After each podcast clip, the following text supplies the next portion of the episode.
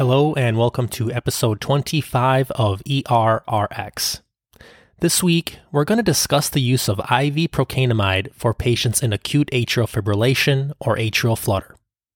How do we best manage these patients? Should we try an antiarrhythmic drug first or go straight to electrical cardioversion?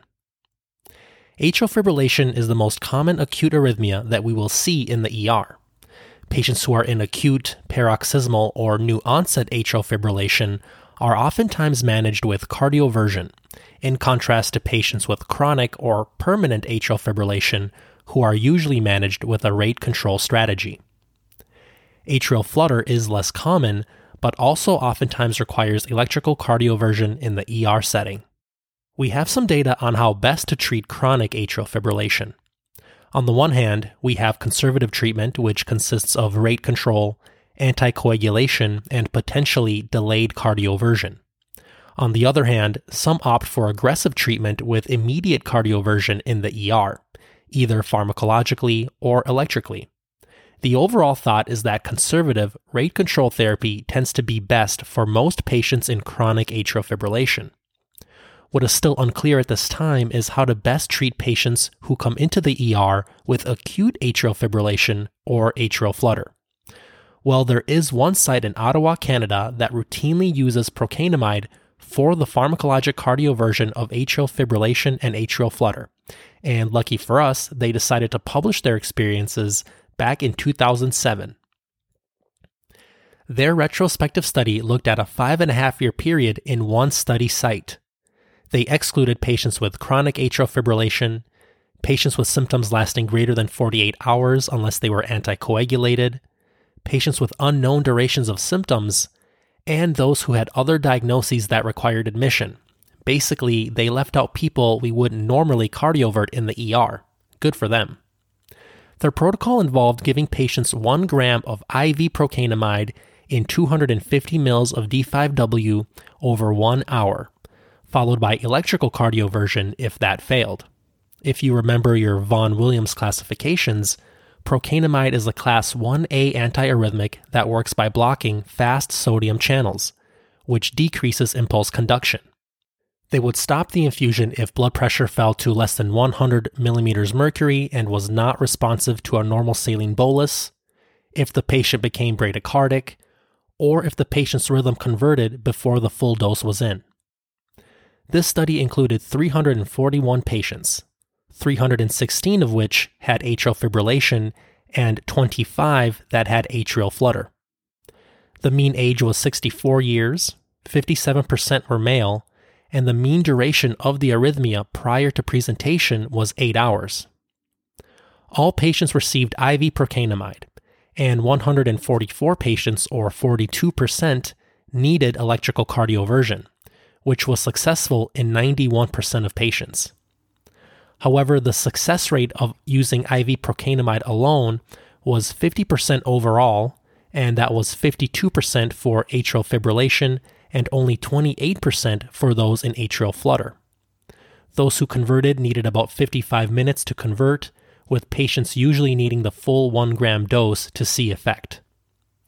In terms of safety, adverse drug events occurred in 10% of patients overall, with hypotension during infusion being the most common side effect.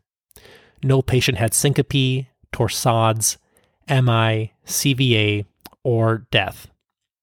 Only 19 patients were admitted, and only 10 patients bounced back within seven days. All in all, the authors showed decent success rates in the setting of atrial fibrillation, and the good news was that patients spent much less time in the ER if procainamide was successful, at about 4 hours versus about 7 hours. Their success rates and adverse drug events, which were mainly hypotension, correlated well with previous studies in this setting. The authors concluded that other potential agents mentioned in the guidelines, such as dofetilide, flecainide, ibutilide, and propafenone, are less appealing options due to FDA restrictions, high rates of arrhythmias, ineffectiveness, or the fact that IV formulations of these agents are not always available in the US. A more recent study, published in The Lancet in February of this year, also looked at procainamide use, this time at a dose of 15 milligrams per kilogram with a maximum dose of 1500 milligrams over 30 minutes. The patients also got shocked if procainamide failed, and this was the drug shock group, versus the shock alone group. This was a randomized placebo controlled trial in 396 patients that also interestingly wanted to see if the anteroposterior or anterolateral placement of pads had any bearing on efficacy of shocks. Patient populations and exclusion criteria were similar to the previous study mentioned. They found that 96% of patients converted with the drug shock strategy and 92% converted with the shock alone strategy, and this was not significantly different.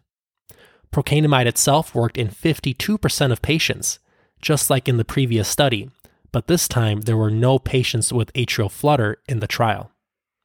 Adverse drug events were mostly, once again, related to hypotension in the procainamide group. At 14 days, no patients suffered a stroke, and 95% were still in normal sinus rhythm with either strategy. And for completeness, they found no differences in success rates with different pad placements.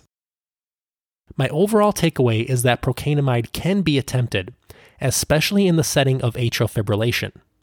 The benefit is if the patient converts with procainamide, we can avoid the need for electrical cardioversion with procedural sedation and we can get them out of the ER faster. However, the fact that procainamide does cause side effects and is only 50% effective at best means that a shock first strategy with its greater than 90% success rate is still very much a reasonable option. In the end, this should be a shared decision between providers and patients, as long as both parties know the risks and benefits of both strategies. As always, thank you so much for your time. We have recently been added to Amazon Music. Please take a moment to subscribe to our podcast and leave us a review. See you next week.